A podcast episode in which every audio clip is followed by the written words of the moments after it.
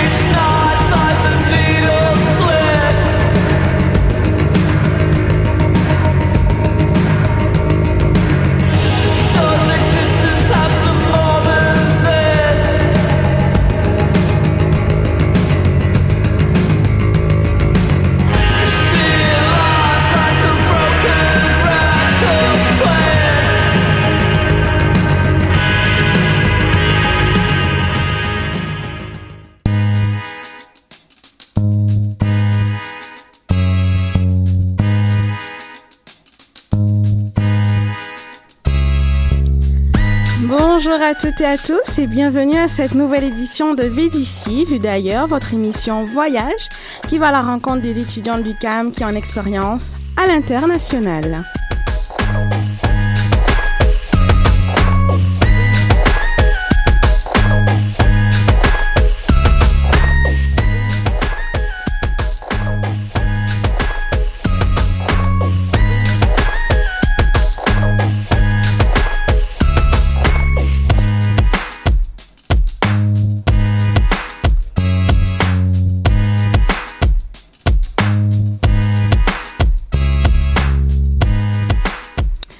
C'est avec plaisir que nous vous retrouvons une fois encore au studio de Choc.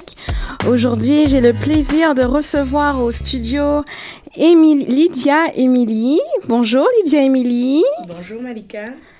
Comment ça va? Ça va très bien, merci. Et toi? Ça va, merci beaucoup. Alors Lydia, Émilie, merci d'avoir accepté notre invitation. merci à vous surtout pour l'invitation. Ça nous fait plaisir. Donc on va commencer. Alors Lydia, Émilie, tu es euh, étudiante ici même à l'Université du Québec à Montréal, au Brady, le baccalauréat en relations internationales et droit international, en troisième année si je me trompe. C'est exact. D'accord. Et puis, euh, ben, dans le fond, tu, tu es venue aujourd'hui parce qu'on voudrait un peu apprendre à te connaître, savoir qui tu es, c'est quoi ton parcours. Nous, on aime ça à choc. Hein? J'ai pu le constater. C'est d'ailleurs un très bon point justement de l'émission. Super, merci beaucoup. Alors, donc tu viens du Gabon. Oui. De quelle ville exactement? Alors, j'ai vécu à Libreville, au Gabon. Donc, euh, c'est la capitale du Gabon. C'est là où la grande majorité de la population vit. Mais sinon, je suis originaire de la province du Wollentem qui en fait est la neuvième province du Gabon et je suis plus précisément originaire de la ville d'Oyem et de Mimvoul. Donc mon papa est de Mimvoul et ma mère est d'Oyem. Ce sont des détails importants euh, quand on est au Gabon qu'on demande, donc c'est pour ça que je précise. D'accord.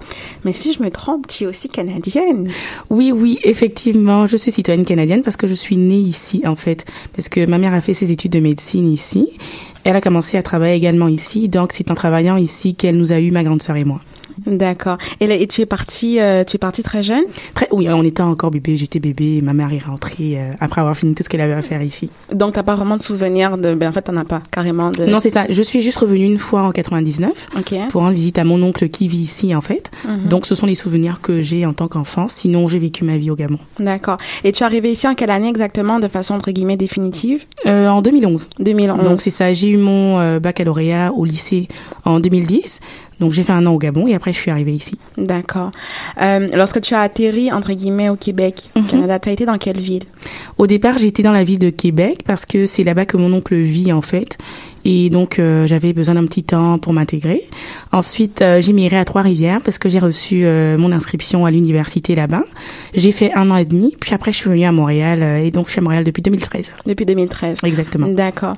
Alors nous, on est curieux. hein. Arnaud et moi, on ne connaît pas le Gabon. On n'a pas encore la chance d'avoir été là-bas. Mhm. Est-ce que tu peux nous prêter un peu comme ton, ton vécu, puis nous donner une idée de ce que c'est que le, que le Gabon? Je sais que c'est plus facile à demander qu'autre chose, oui. mais est-ce que tu pourrais ne serait-ce que nous décrire euh, Libreville? C'est une ville qui est, elle est marquée de quoi exactement? C'est quoi ses points forts, ses atouts? Alors, ce qu'il faut savoir, c'est que Libreville, comme plusieurs villes d'ailleurs euh, en Afrique subsaharienne, est une euh, macrocéphale, une ville, une ville macrocéphale, c'est-à-dire que c'est vraiment euh, la ville qui regroupe le plus grand nombre de la population. D'accord. Donc, euh, le Gabon euh, a une population de un peu plus de 1 700 000 et plus de la moitié se trouve à Libreville. Ah. Donc, c'est déjà un point important à noter. Sinon, c'est une ville qui est très marquée par son niveau de pluie. On sait que Libreville est une ville très pluvieuse. C'est une ville aussi qui est bordée par la, la plage. Ça, c'est un, un des charmes de Libreville. Ah, donc en fait, t'es comme nous, hein. Oui, T'aimes la voilà, c'est ça. Parce que le, le Gabon, c'est un pays côtier. Donc, Oui. euh, moi, le lycée où j'ai appris plus précisément, on avait vraiment la plage en face de nous. Wow. Donc, euh, c'est ça. Sinon, belle petite ville euh, qui a son petit charme, mais euh, il y a beaucoup qui reste encore à faire hein, Mhm. au niveau des infrastructures. Mais bon, j'imagine que c'est un peu la réalité de la plupart des pays, hein. de l'Afrique subsaharienne. Mhm. C'est ça. D'accord. Euh, moi, je me demande, Émilie, tu nous as apporté quelques sons hein, aujourd'hui, comme on demande à chacun de nos invités. Exact. Euh, là, le premier qu'on va passer, il s'appelle Bissé Ngabou. Oui. Ça. Euh, de Annie Flore Bachielili. C'est Très bien, très bien prononcé. Ouais. tu as pris un bon risque. Il est bon, il est bon. D'accord. Alors moi, je me demandais, donc, pourquoi tu as choisi ce son-là? Qu'est-ce qu'il représente pour toi? Alors j'ai choisi ce son premièrement dans le cadre de l'émission parce que on vient aussi à la découverte du Gabon d'une certaine façon à travers moi, mais aussi à cause du message euh, qu'elle fait passer. Euh, le message en fait qui contient est vraiment un message patriotique. En gros, dans la dans la chanson, elle parle de l'importance de l'amour de la patrie, donc euh, de l'amour du Gabon en tant que tel, qui devrait passer au-dessus de tout, donc au-dessus des différences ethniques, au-dessus des, des différences idéologiques, des opinions. Il y a d'abord l'amour de la patrie, et c'est un son qui met également en avance l'unité. Donc comme je le disais tout à l'heure, au Gabon, il y a neuf provinces, donc elle parle vraiment de l'importance de rester unis à travers vraiment euh, sous l'hymne national, euh, sous euh, vraiment tous les symboles qui représentent le Gabon. Donc c'est un message très fort et c'est une très grande artiste aussi. D'où vraiment la pertinence du choix. Bonne écoute. Merci.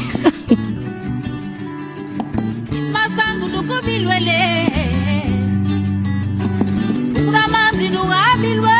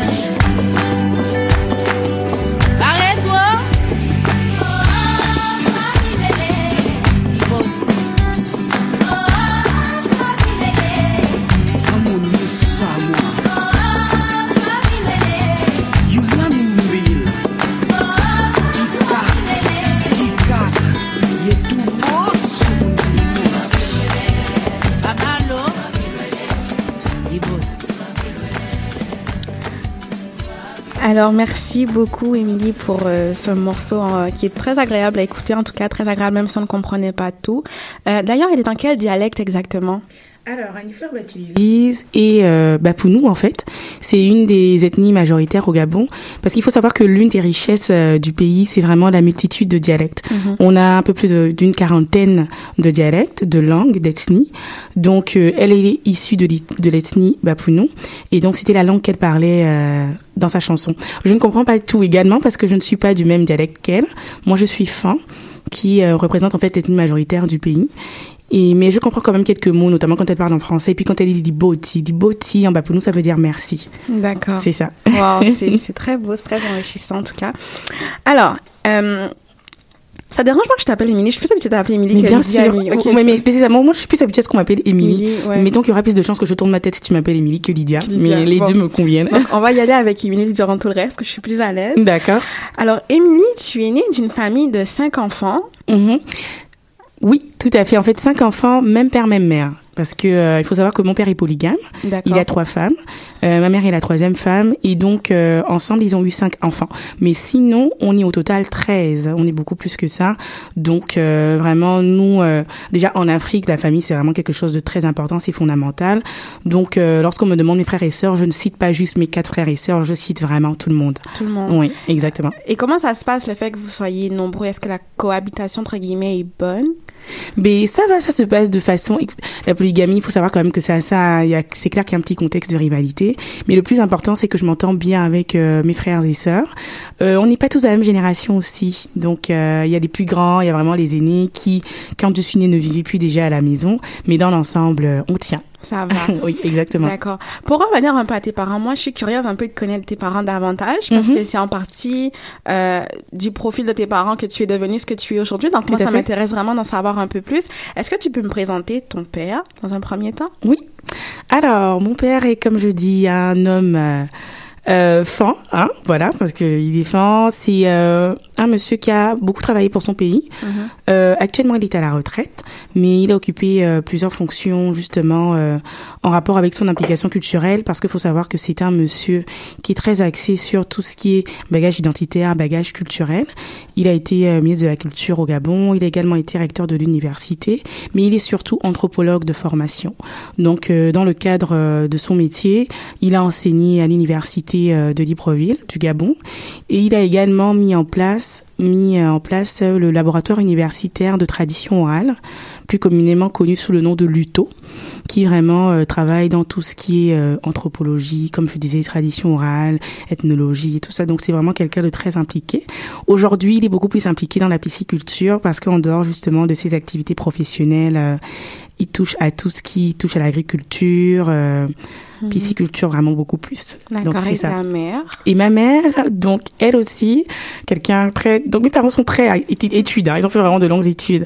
Euh, elle est médecin. Euh, de formation. Donc comme je le disais, elle a fait ses études ici au Canada. En fait, elle a commencé d'abord par le euh, par le Sénégal à Dakar. Et a obtenu son doctorat. Ensuite, elle est venue ici au Canada pour se spécialiser, plus précisément en stomatologie. C'est vraiment euh, de la chirurgie dentaire. Par la suite, elle est rentrée au Gabon, donc euh, pour exercer son métier en tant que médecin. Elle a aussi également enseigné. Sinon, en dehors de ça, elle est très impliquée syndicalement.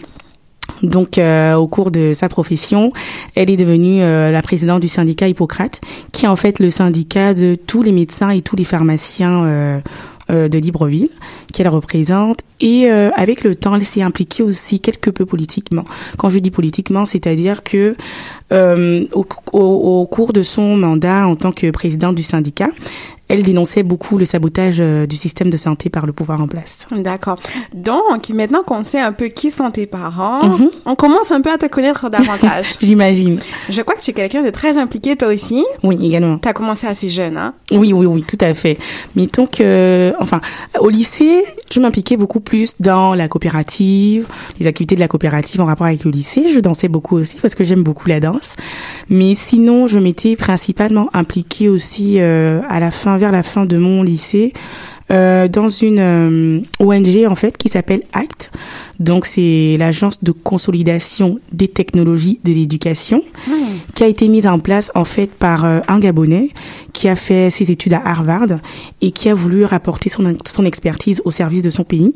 Et donc euh, c'est un laboratoire en fait d'informatique qui mise vraiment sur l'apprentissage des notions à travers les technologies. Donc je m'impliquais là-bas bénévolement parce que je trouvais beaucoup, j'apprécie en fait le projet. Et euh, ça a été l'une des, de, de mes implications les plus marquées euh, au lycée. D'accord. Et de fil en aiguille, tu es arrivé ici, ton implication s'est poursuivie, tu es arrivé à Trois-Rivières, tu t'es impliqué un peu. Puis là, aujourd'hui, Mhm. il s'avère qu'à la fin, à l'aube finalement de la fin de ton bac, parce Mhm. que tu finis bientôt ton bac, en fait, ton, ta licence, si on Tout peut dire fait. comme ça, euh, t'as as développé un intérêt pour la politique. Mhm. T'aimes la politique? Oui, j'aime la politique beaucoup. Je pense que c'est quelque chose que j'aime depuis le lycée même. De façon, au- depuis le lycée, c'était peut-être de façon inconsciente parce que j'aimais vraiment toutes les questions qui touchaient aux prises d'opinion parce que qui dit politique dit prise d'opinion, dit position. Et donc j'étais vraiment très intéressée par tout ce domaine-là. Mais effectivement, c'est vraiment en venant ici que j'ai beaucoup plus euh, découvert mon intérêt et ma motivation pour tout tout ce qui touche les questions politiques, plus, précis- plus précisément la politique en Afrique. hein. C'est vrai que j'aime bien la politique internationale d'abord, mais je suis plus portée par ce qui se passe euh, sur mon continent. Oui. Et qu'est-ce qui se passe actuellement dans ton pays? Alors, dans mon pays, on est dans un contexte de crise post-électorale. Donc, euh, cette année 2016 représentait l'année des élections au Gabon. Euh, il y a eu les élections le 27 août 2016, mais suite justement aux résultats très contestés de- du vainqueur, qui justement ces résultats ont déclaré le président sortant comme étant le vainqueur. Suite à cette contestation du peuple, il y a eu euh, des répressions et des émeutes. Donc euh, les émeutes les plus violentes euh, se sont déroulées du 31 août au 2 septembre. Donc faut savoir que ça a vraiment causé énormément de victimes. Quand je dis victimes, je parle de morts et de blessés. Donc euh, selon les chiffres officiels, on parle de trois morts, mais en vérité, en vérité, on sait qu'il y en a beaucoup plus. On se rapproche de cinquantaines, de centaines de blessés et de morts. Et donc, euh, dans tout ce contexte-là, il faut savoir que le climat est tendu actuellement au pays. Les émeutes se sont calmées, mais euh, ça reste tendu. D'accord. C'est assez intéressant. Toi, maintenant, tu, tu, tu es un peu au courant, tu es au fait de ce qui se passe, mais qu'on se le dise, aujourd'hui, tu fais partie de ce qu'on appelle la diaspora, Tout à fait. parce que tu n'es pas sur place, mais tu fais quand même, tu es quand même attaché à, à ton pays, à ce qui se passe. Euh, D'ailleurs, moi, on, on, on en discutait, puis j'ai cru comprendre que c'est en faisant des études ici que ton intérêt s'est renforcé en fait pour ton pour ton pays en termes de politique, en termes de soucis de démocratie? Tout à fait, tout à fait. C'est vrai que qu'en venant ici, avant, parce qu'avant d'être euh, en droit international et relations internationales, j'étais en psycho. Et euh, même si je faisais, j'ai commencé par des études de psycho parce que c'est un domaine aussi qui m'intéresse. J'étais toujours intéressée, à côté de ça, par toutes les questions politique et culturelle aussi. Donc j'ai commencé à m'impliquer culturellement à Trois-Rivières en organisant euh, des événements multiculturels, des galas multiculturels, afin de vraiment de garder ce bagage-là identitaire et culturel qu'on a en étant ici. Mais euh, il est vrai aussi qu'en venant ici à Montréal, et puis avec le contexte actuel, j'ai vraiment pris conscience du rôle que je devais avoir en tant que membre de la diaspora. Et donc, euh, c'est ça. Un membre de la diaspora. Tu n'aimes pas le terme immigrante, hein? Non, Absolument pas. Parce que euh, le terme immigrant aujourd'hui a beaucoup trop une connotation négative. Tout ce à quoi il est associé euh, fait beaucoup plus allusion quand on regarde dans la littérature à traverser de la mer pour venir chercher l'espoir et tout ce qu'il y a en Occident. Euh, ça fait allusion à des Africains qui n'ont rien chez eux et qui veulent venir tout prendre chez l'Européen. Et donc je n'aime pas du tout cette connotation tant qu'à faire, comme je le dis, s'il faut parler de quelqu'un qui quitte son pays, qu'on m'appelle expatrié, parce que c'est comme ça qu'on appelle les étrangers dans mon pays. Donc j'aimerais aussi qu'on m'appelle expatrié. Si tel n'est pas le cas, alors qu'on dise tout simplement que je suis gabonaise d'origine. On t'appelle expatrié. J'aurais une question qui, euh, qui m'anime en fait depuis que toi et moi on s'est rencontrés parce que j'ai eu l'occasion d'assister à l'une de tes conférences la semaine dernière en ce qui concerne finalement le, le changement, continuité, diaspora, sobre en tout cas voilà. Mhm. C'était très intéressante d'ailleurs sous l'égide d'Issiaka Mandé, professeur au département des sciences politiques à l'UCAM. Euh, selon toi, quelle influence qu'on peut avoir en tant que membre de la diaspora sur la situation politique de notre pays? Alors, très bonne question. Effectivement, la semaine dernière, j'ai tenu une conférence, toujours dans le cadre de la situation euh, post-électorale au Gabon, qui était beaucoup plus axée sur le rôle de la diaspora, donc euh, dans ces élections. De prime abord, il est clair que les gens n'ont pas vraiment une idée de telle sorte, ils se disent qu'en fait, la diaspora ne peut pas avoir un si grand impact euh, sur le terrain au Gabon dans la situation politique. Alors pour répondre à ta question, je dirais qu'en tant que membre de la diaspora, aujourd'hui, on a ce qu'on appelle les réseaux sociaux, on a la communication. La communication aujourd'hui a pris une telle ampleur dans le domaine politique qu'on ne peut pas la négliger. Elle est non négligeable. Et nous, ici à l'extérieur, on a beaucoup plus l'opportunité d'utiliser les moyens de communication que les personnes sur le terrain. Et justement, dans le cadre des élections, la diaspora a vraiment joué un très grand rôle d'information et de dénonciation de ce qui se passait sur place. Donc c'est un des rôles majeurs que la diaspora pourrait avoir. En dehors de ce rôle qui est axé sur la communication, également le rôle justement des ONG que je que je mets beaucoup plus dans le droit international, qui consiste justement à utiliser les ONG et les différents gouvernements en fait étrangers comme moyen de pression en fait sur ce qui se passe euh, actuellement au Gabon.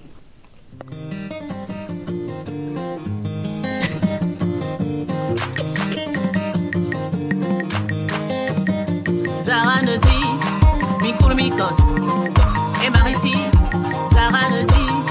on Mon ami, oh, vois-tu pas que vivre en ville c'est trop compliqué Mon ami, oh, n'en as-tu pas marre de la jalousie, la cupidité Si le stress est à son comble, ça me donne juste les envies de m'isoler Vivre en compétition les uns contre les autres, de ça j'en ai assez. J'ai fait mes valises et décidé, je prends la nationale. Parce que les gens sont plus aimables et accueillants dans les villages. Il paraît, il les femmes sont belles et naturelles. Les enfants sont heureux du matin au soir. Oh non, non. Je vous dis au revoir, j'y vais, j'y vais, j'y vais, j'y vais, j'y vais. J'y vais la terre auprès des mingues. J'y vais, j'y vais, j'y vais. J'ai envie de manger du poisson fringué. Restez, je serais bien, faut pas me chercher. Autour du feu en train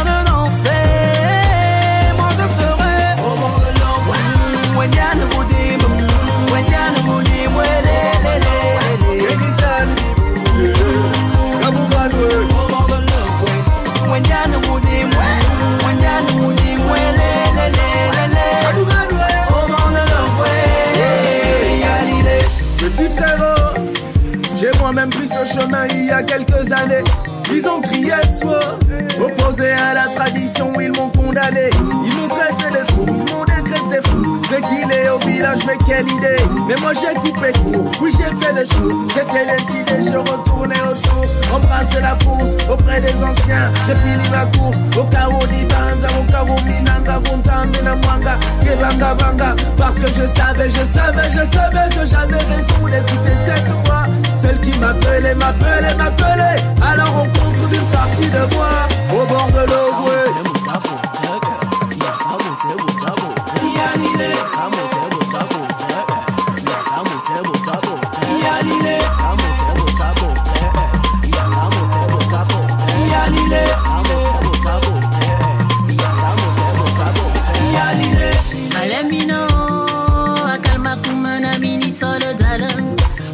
Galilée.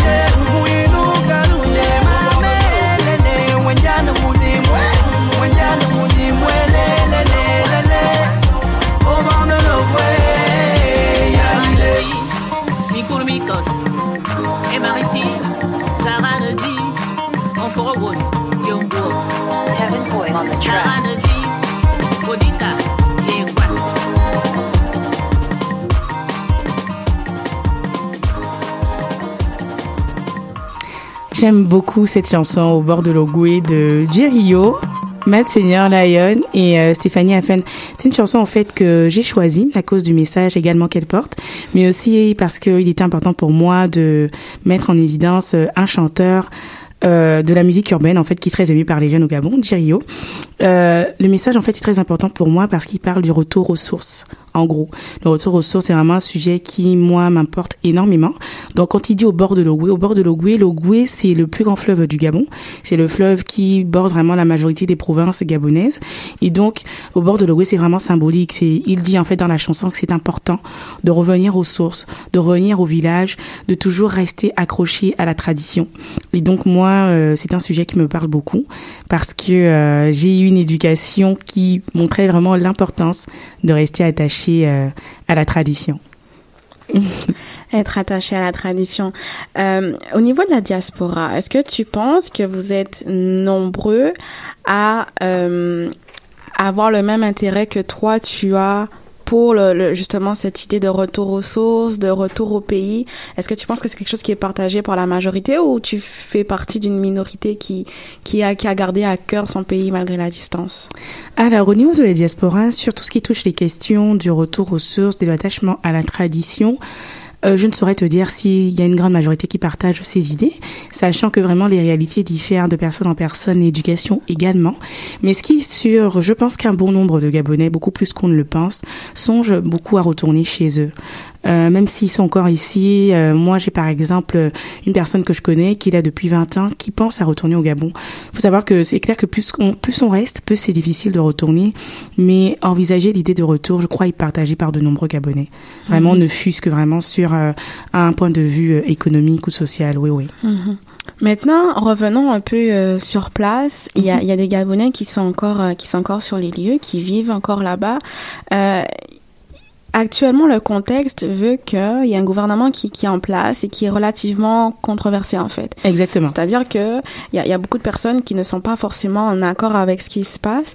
Quelle attitude, euh, selon toi, de ton regard extérieur, il y a ou il devait, devrait y avoir par rapport à un gouvernement qui ne fait pas l'unanimité? J'aime beaucoup ta question, surtout parce que elle met l'accent sur de mon regard extérieur. Hein, étant à l'extérieur, j'ai probablement un regard différent de ceux qui sont sur place, qui vivent une autre réalité. Donc c'est très important vraiment de mentionner ce détail-là. Et donc de mon regard extérieur, je pense que justement, toujours dans euh, l'intention de contester le pouvoir en place, il faudrait faire une économie morte, en fait, un mouvement d'économie morte. Qu'est-ce que j'entends par économie morte? Je comprends très bien que les gens sur place doivent aller au travail et ont besoin de nourrir leur famille. Ça, je, je ne m'oppose pas à cela. Toutefois, pour moi, il serait important d'arrêter d'aller dans des structures de loisirs et tout qui sont en ce moment présentes à Libreville, afin justement de paralyser l'économie.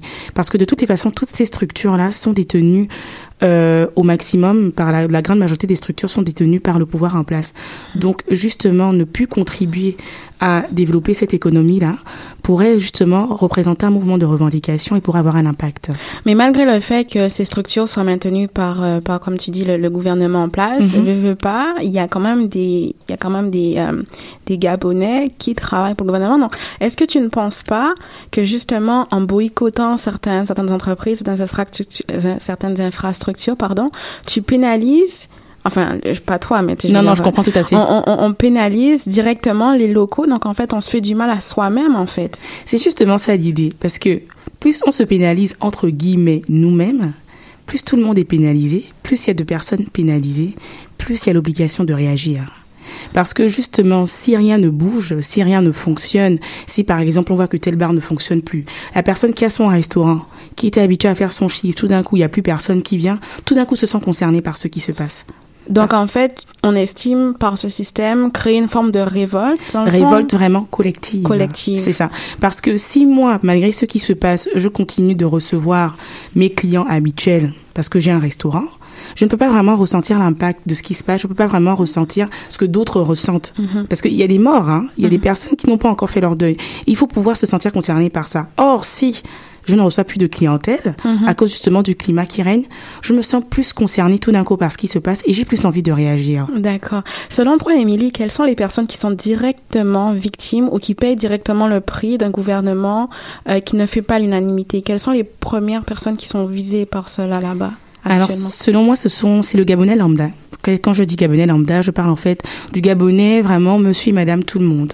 Le Gabonais qui a une vie modeste et qui, quand on regarde vraiment la vie modeste du Gabonais lambda, euh, se rapproche beaucoup plus du seuil de pauvreté. Donc c'est le Gabonais qui vit dans les Matiti. Matiti en fait qui fait référence à bidonville. Donc euh, c'est ça le nom commun qu'on utilise euh, pour les bidonvilles. Au Gabon, le Gabonais qui vit dans les Matiti, qui sont beaucoup plus nombreux qu'on ne le pense. Donc celui qui vit en dessous, parce qu'il y a Libreville en haut. Là, je parler terre à terre. Il y a Libreville en haut qu'on voit et tout, la ville. Il y a Libreville en bas. Donc les Matiti, les bas quartiers. Et le- la, la- la- plus grande population des Gabonais vit dans ces bas quartiers-là. Et ce sont eux qui sont touchés directement par tout ce qui se passe. Il semblerait néanmoins qu'une certaine, euh, qu'il y a une certaine révolte quand même des personnes qui, qui prennent position et qui dénoncent ce qui se passe euh, actuellement au Gabon, des personnes qui ne sont pas en accord avec ce qui se fait et qui décident euh, de prendre position. Parmi ces personnes, il y a quelqu'un qui te tient particulièrement à cœur. On parle ici de ta mère. Tout à fait. Est-ce que tu peux nous la, nous la, c'est sûr qu'on on sait à peu près qui elle est, mais est-ce que tu pourrais nous dire comment elle s'appelle, puis dans quelle mesure est-ce que justement elle prend position actuellement au Gabon? Alors, donc, ma mère s'appelle Sylvie Nkogembot. Voilà. Euh, dans quelle mesure elle prend position au Gabon Au départ, comme je l'ai dit, elle est syndicaliste et donc euh, chef, euh, la présidente de son syndicat. Et son implication euh, syndicaliste a commencé d'abord dans l'optique de dénoncer le sabotage du système du système de santé gabonais.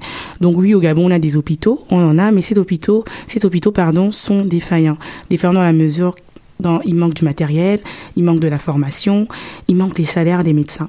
Et donc c'est dans cette optique-là que maman a commencé à faire son travail de dénonciation avec d'autres collègues qui continuent jusqu'à présent. Donc dénonciation du système de santé. Euh, de plus en plus, comme je le disais, étant donné qu'elle dénonçait tout ce qui se passait, elle s'est retrouvée dans le collimateur du gouvernement. Et là, avec les élections actuelles, elle a vraiment, elle s'est vraiment impliquée. Donc impliquée plus précisément dans le bilan des victimes qu'il y a eu, parce que comme j'ai dit, elle est médecin, donc elle fait partie des personnes qui se sont retrouvées à soigner les victimes par balle, parce qu'il y a des victimes par balle qu'on a eues, et elle a dans cette optique rédigé un rapport qui faisait état des victimes, donc des blessés comme des personnes décédées suite à la crise post-électorale, et ça lui a valu justement un prix cher Qui est? qui est son arrestation. Depuis euh, la semaine dernière, euh, elle a été arrêtée par les forces de l'ordre euh, du pouvoir en place. Donc, euh, selon les sources officielles, on dit que c'est depuis le 7 octobre, et non, c'est parce que c'est depuis le 7 octobre qu'on sait où elle est. Depuis le 7 octobre, on sait qu'elle est dans les services de contre-ingérence du gouvernement. Mais toi, tu n'as pas de ces nouvelles depuis? C'est depuis mercredi qu'elle a été arrêtée. Donc euh, depuis Le mercredi, 5. c'est ça, le 5 octobre. Donc pendant deux jours, on l'a recherchée, ne sachant pas où elle était, pensant qu'elle était kidnappée et connaissant son implication. La famille avait peur, justement, parce qu'on sait de quoi le pouvoir en place est capable. Wow. Mais ça, ça fait un moment que ta mère, elle dérange là-bas, tu sais, au, au Gabon. Est-ce que vous vous attendiez à, à une issue de cette façon? Est-ce que vous vous attendiez à ce qu'un jour, ben, ça lui arrive? Ou est-ce qu'elle avait déjà été prévenue qu'il fallait se calmer? Ou est-ce qu'elle avait déjà menacée? Mais bien sûr, à partir du moment où on dénonce le pouvoir en place, on est victime d'intimidation. Hein. Maman est victime d'intimidation, de répression sociale. Donc quand je parle de répression sociale, je parle de coupure salariale depuis 2009, plus précisément. Donc depuis 2009, elle est elle fait l'objet d'intimidation de la part du gouvernement. Et donc, en quelque sorte, avec justement cette année qui représentait un, un, un moment tournant, les élections au Gabon, elle était clairement exposée à ce risque-là. Mais vous savez, entre le fait de savoir ça et de vraiment vivre la chose, c'est tout à fait différent. On sait jamais, on se dit, ils peuvent pas, ils peuvent quand même pas arriver jusque-là. Puis Mhm. quand même pas de cette façon. D'autant plus qu'elle ne fait rien Mhm. que justement ne s'impliquer pour sa patrie. Mhm. Mais oui, en quelque sorte, euh, je savais que c'était un risque qu'elle courait. Surtout que, surtout que j'ai mon oncle qui a euh, eu la même expérience, qui aujourd'hui est décédé, qui repose en paix, euh, Grégory Minta, qui aussi avait euh, mis en place un dossier contre les biens mal acquis du Gabon. Il fait partie des personnes à l'origine de ce dossier et à l'époque, il avait fait les frais d'intimidation du gouvernement en place et d'emprisonnement également. D'accord, mais il n'est pas décédé à la suite de ça. Euh, il est décédé quelques temps plus tard, mais il faut savoir que l'emprisonnement avait aggravé son état de santé parce qu'il était déjà malade quand. euh, D'accord. quand on est emprisonné. Selon toi, qu'est-ce que les personnes qui, tu sais, le, le- on, on- on sait que c'est le gouvernement qui est en place qui a, qui a, qui a emprisonné ta mère. Qu'est-ce qu'ils attendent? Qu'est-ce qu'ils espèrent de cet emprisonnement-là? À quoi on s'attend? Pourquoi? Mais clairement déjà parce qu'on lui en veut, on lui en veut de faire son travail, de dénoncer, de remettre la justice, de, de tout simplement faire justice. Donc c'est d'abord parce qu'on lui en veut. Aussi, c'est clair que j'imagine que ça vise à la dissuader, la dissuader de continuer justement ses démarches, parce que euh, c'était dans un dans un cadre d'enquête qu'elle l'a fait. Donc c'est pour la dissuader. C'est peut-être aussi qui sait pour la regarder jusqu'à temps que la CPI décide d'ouvrir l'enquête, parce que si la CPI ouvre l'enquête, elle va devenir une personne cible que la CPI voudra justement interroger et tout pour avoir des informations. Donc c'est vraiment pour taire, taire, taire l'information. C'est dommage parce que le rapport en question est déjà en ligne. Donc de toutes les façons, il y a une grande partie du travail qui est déjà faite, mais c'est pour la dissuader et pour la mettre sous silence. Euh, étant donné que toi tu es ici Mhm. au Québec, est-ce que tu as une idée du pouls là-bas? Est-ce que la population, parce que je crois qu'elle n'est pas la seule à être emprisonnée Tout actuellement, malgré le fait qu'elle a été emprisonnée seule à ce moment-là, mais elle n'est Mhm. pas la seule dans la Tout même situation. Est-ce qu'il y a une révolte populaire? Est-ce qu'au contraire les gens ont peur donc ils se taisent? Selon toi ou tes, tes feedbacks par rapport à ça, quel est le pouls Alors moi, par rapport à mes feedbacks, c'est clair que les gens sont révoltés. Il n'y a pas de mouvement concret en place qui est mis comme émeute ou quoi que ce soit, non, parce que les gens sont traumatisés encore par rapport aux dernières émeutes. Les gens ont peur, oui, il y a la peur qui règne, mais ça n'empêche que les gens sont révoltés. La plupart des mouvements qu'on voit, c'est par exemple, je peux donner un exemple, les professeurs étaient censés reprendre les cours la semaine prochaine, il n'y aura pas de rentrée. Il y a peut-être des écoles privées qui vont reprendre les cours, mais il n'y aura pas de rentrée, parce que la plupart des professeurs sont euh, font partie des associations syndicales.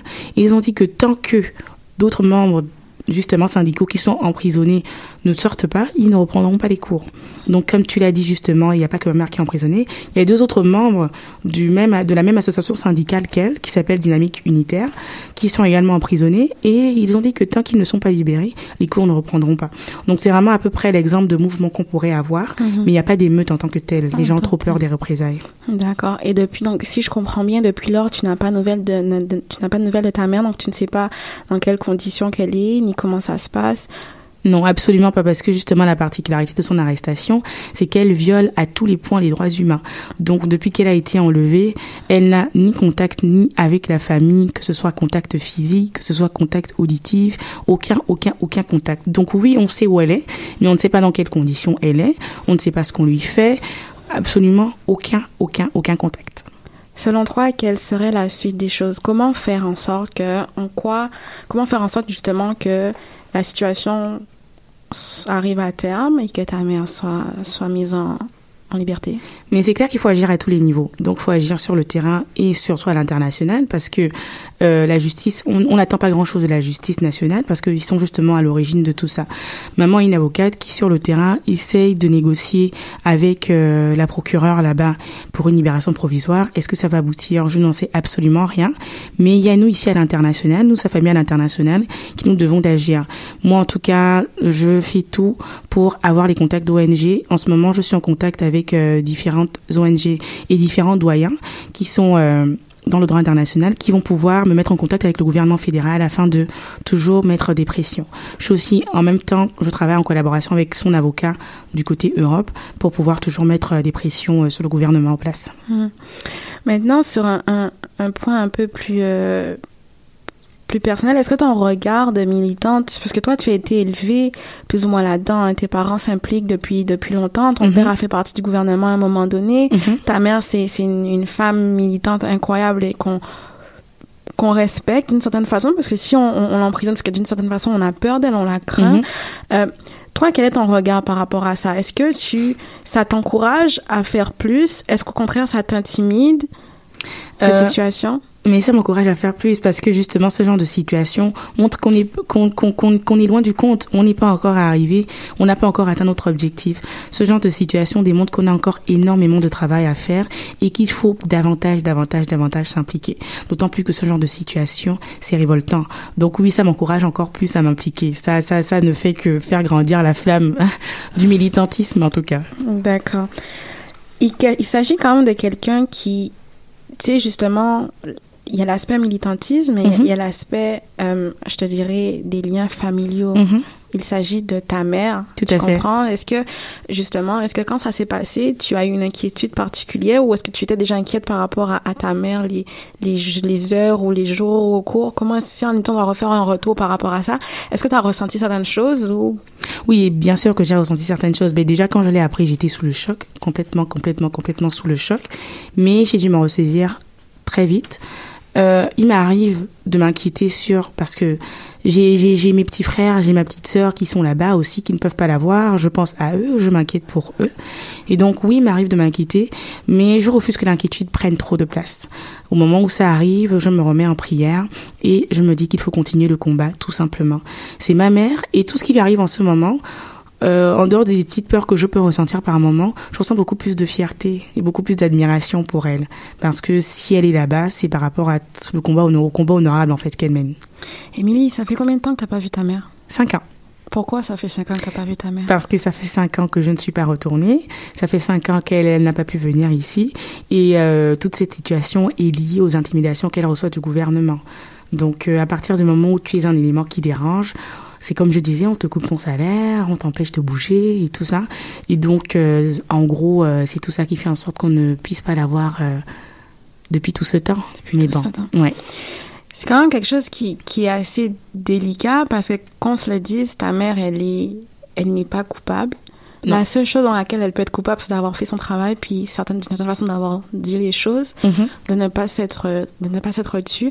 Est-ce que tu, tu es rempli de, de colère par rapport aux, aux gens qui ont, aux personnes qui sont à, à, à l'initiative de ce, parce que, tu sais, en tout cas, ça c'est notre regard, sans vouloir porter de jugement là-dessus, mais on, ce n'est pas juste une personne qu'on touche en faisant ça. Tout à fait. On touche une femme, on touche une famille, on touche des enfants, on touche aussi euh, tout un corps professionnel, Mhm. on touche des habitants, puis aussi on touche des victimes, des parents de victimes d'une certaine façon Mhm. également. Alors, en fait, finalement, j'ai donné mon avis, mais est-ce que tu ressens de la colère? Non, clairement, c'est euh, difficile de pas ressentir de la colère dans ce genre de situation. Donc oui, beaucoup de colère, mais que j'essaie de canaliser justement dans des actes concrets, parce que euh, c'est ce qu'ils veulent, qu'on ressente vraiment, qu'on se sente désarmé, qu'on soit vraiment, euh, qu'on ne sache plus où on en est. Donc oui, je ressens beaucoup de colère, mais comme je dis, que j'essaie de gérer, que j'essaie de canaliser dans des actions concrètes. Cette énergie qui est due à la colère, j'essaie de la mettre dans toutes ces actions-là que j'essaie d'entreprendre et euh, de beaucoup plus penser à la fin de tout ça, ce qu'on aura. Donc euh, c'est vraiment ça. Mais oui, c'est comme tu dis, c'est pas juste une personne qu'on touche, c'est une femme, une mère. Donc c'est c'est honteux en fait, tout simplement, c'est honteux. Mm-hmm.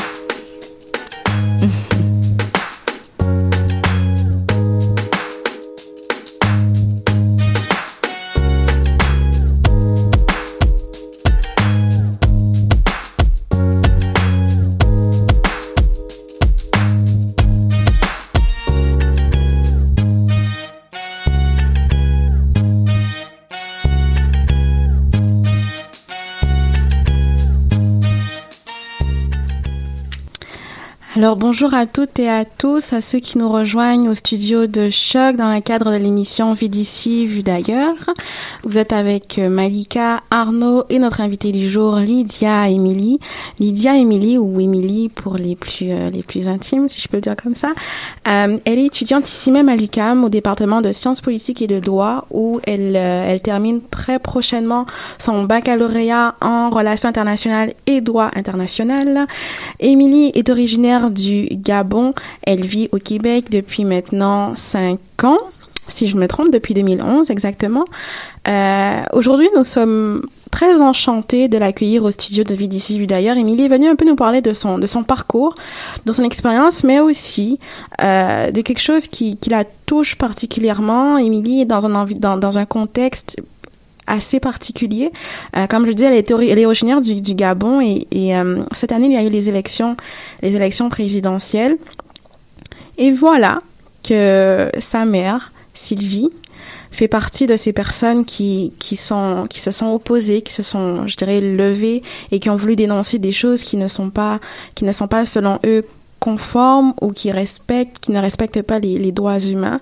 Euh, dans le cadre justement de dénonciation, sa mère a été, euh, je dirais, euh, enlevée enlevé la semaine dernière. Ça fait déjà une semaine. Et puis, Émilie voudrait un peu nous partager tout ça. Alors, merci beaucoup, Émilie, d'avoir accepté de nous en parler. Je sais que c'est quelque chose qui est très délicat, qui fait aussi remonter beaucoup d'émotions, à la fois de, à la fois, je dirais, un peu de haine, un peu d'incompréhension aussi, Mhm. de la tristesse. Mais aussi, je, je relève de tout ça beaucoup de courage. Merci. Merci beaucoup. Merci, beaucoup à vous, surtout pour l'opportunité. Franchement. C'est, c'est vraiment apprécié que tu sois là. Émilie, il y a quelque chose que tu me disais tout à l'heure. Euh, tu m'expliquais comme quoi que justement ton cette épreuve joue un rôle, a joué un rôle finalement dans ta relation avec Dieu en fait au niveau de tes, tes croyances. Est-ce que tu peux nous en parler un peu plus? À quel niveau que justement la foi intervient? Tout à fait. Mais euh, pardon, c'est comme je disais, ce genre de d'événements pour moi sont euh, des événements et c'est pour ça que j'essaie de pas trop être négative ou de m'abattre sur mon sort parce que je vois ça plutôt comme des épreuves qui consistent à rapprocher en fait, à nous rapprocher de notre Dieu, à nous rapprocher de la prière, à nous rapprocher de la foi, à fortifier notre foi en quelque sorte. Donc j'ai eu une éducation euh, euh, chrétienne, donc c'est-à-dire que maman est protestante, donc je suis allée à l'église quand j'étais petite et tout, donc j'ai toujours su et on m'a toujours montré l'importance de la foi, mais euh, on s'éloigne facilement hein, de la Mhm. prière, on s'éloigne facilement de notre relation avec Dieu et cet événement, ce qui se passe en ce moment avec maman, cette situation constitue en fait une épreuve qui me rapproche finalement de la prière, qui me rappelle que ah tiens, tu t'es peut-être un peu trop éloigné, c'est l'occasion de te recueillir, c'est l'occasion de d'essayer de comprendre ce que Dieu veut te montrer à travers ça et ce qui t'atteint. Donc oui, c'est pour moi je vois ça comme un événement qui qui euh, consiste à fortifier ma foi. Émilie, j'aurais une question à te poser. Est-ce que Mhm. tu es confiante pour ta mère? Absolument. Je suis confiante. C'est clair que parfois il y a des doutes qui veulent sortir et tout. Je ne sais pas quelle sera l'issue de la situation. Évidemment, je ne pense qu'à une issue positive, mais je reste confiante, oui. Wow. Euh... wow. ça ira, je pense que ça ira. J'espère aussi. On, on, on est de tout cœur avec toi, en tout cas. Quelque Merci. C'est quelque chose qui est clair. Il y a aussi quelque chose que, que j'ai relevé de ton, de ton expérience jusqu'ici, et tu me l'as dit, ça nous a, ben, tu nous l'as dit Arnaud et moi, puis ça nous a vraiment touché. Tu nous disais comme quoi que le Québec, le Oui. Québec, dans une façon générale, a contribué à fortifier à ta personnalité finalement. Euh, tu étais quelqu'un qui était intéressé par justement euh, la chose politique en tant que telle. Mhm. Depuis que tu es ici, tu as découvert ce qu'était que la diaspora, qu'est-ce que c'est que être citoyen de chez soi ailleurs dans fait. le monde? Mhm. Euh, qu'est-ce que, en, en peu de mots, hein, concrètement, qu'est-ce que le Québec t'a apporté? Mais c'est ça. Donc le Québec en fait m'a permis de découvrir et de réaliser à quel point justement je suis quelqu'un d'attaché non seulement euh, à l'aspect politique comme tu le disais, mais aussi à l'aspect culturel. Le Québec en fait est venu forger ma personnalité parce que j'ai- quand même vécu pas mal d'épreuves ici qui ont vraiment euh, contribué à me fortifier, à fortifier mon tempérament, à fortifier mon caractère, qui fait peut-être en sorte qu'aujourd'hui plusieurs personnes trouvent que face face à certaines situations je suis entre guillemets forte, mais je pense que le fait d'avoir vécu toutes ces expériences là, loin de ma famille il y a cinq ans, ont permis de de me faire réaliser certaines certains euh, certaines qualités que j'avais et que je pouvais utiliser à bon escient, tout simplement. Est-ce que tu es fier du parcours que tu as parcouru jusqu'ici? Je pense que oui. Je pense qu'il y a toujours, toujours, toujours du chemin à faire, qu'il y a toujours matière à amélioration et que j'ai encore beaucoup à, à faire. Mais jusque-là, euh, je suis plutôt fière de comment je me suis sortie de certaines situations. Donc, euh, on va dire oui, quand même. D'ailleurs, Émilie, euh, bah, pour clôturer les chansons que tu nous as apportées, Mhm. euh, tu nous as apporté une chanson qui s'appelle euh, Bané de Oliver Ngoma. Oui, C'est ça. hein? Exactement. Alors moi, Malika et moi, on a été vraiment surpris quand on a écouté ça, puisque c'est une chanson que aux Antilles on connaît, Mhm. euh, sur laquelle on danse, Oui, et mais c'est réalisé par un Gabonais. tout à fait. Ouais. Tout à fait. Olivier Ngoma est un très grand artiste gabonais que j'apprécie particulièrement, qui aujourd'hui n'est plus, malheureusement, il est décédé. Mais euh, j'ai choisi cette chanson parce que, comme tu le dis, beaucoup de, de, de personnes à travers le monde connaissent ces chansons, mais ne savent pas que c'est un artiste gabonais. Donc euh, c'est beaucoup plus par fierté, en fait, euh, que je l'ai choisi. Par appréciation, oui, mais par fierté aussi, pour montrer que oui, il vient du Gabon. Et voilà, et puis pour ajouter la petite chaleur. Je sais que vous venez de Guadeloupe, donc je savais que ça allait vous plaire. Alors on va écouter ça.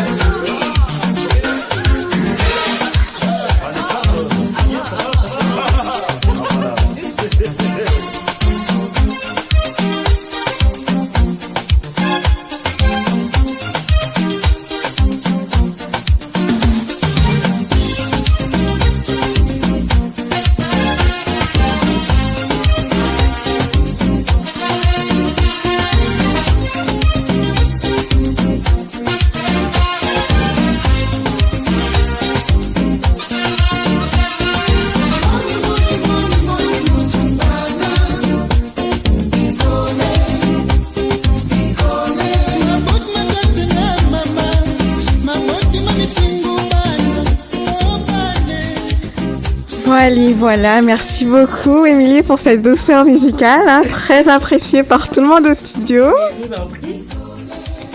C'est vraiment agréable.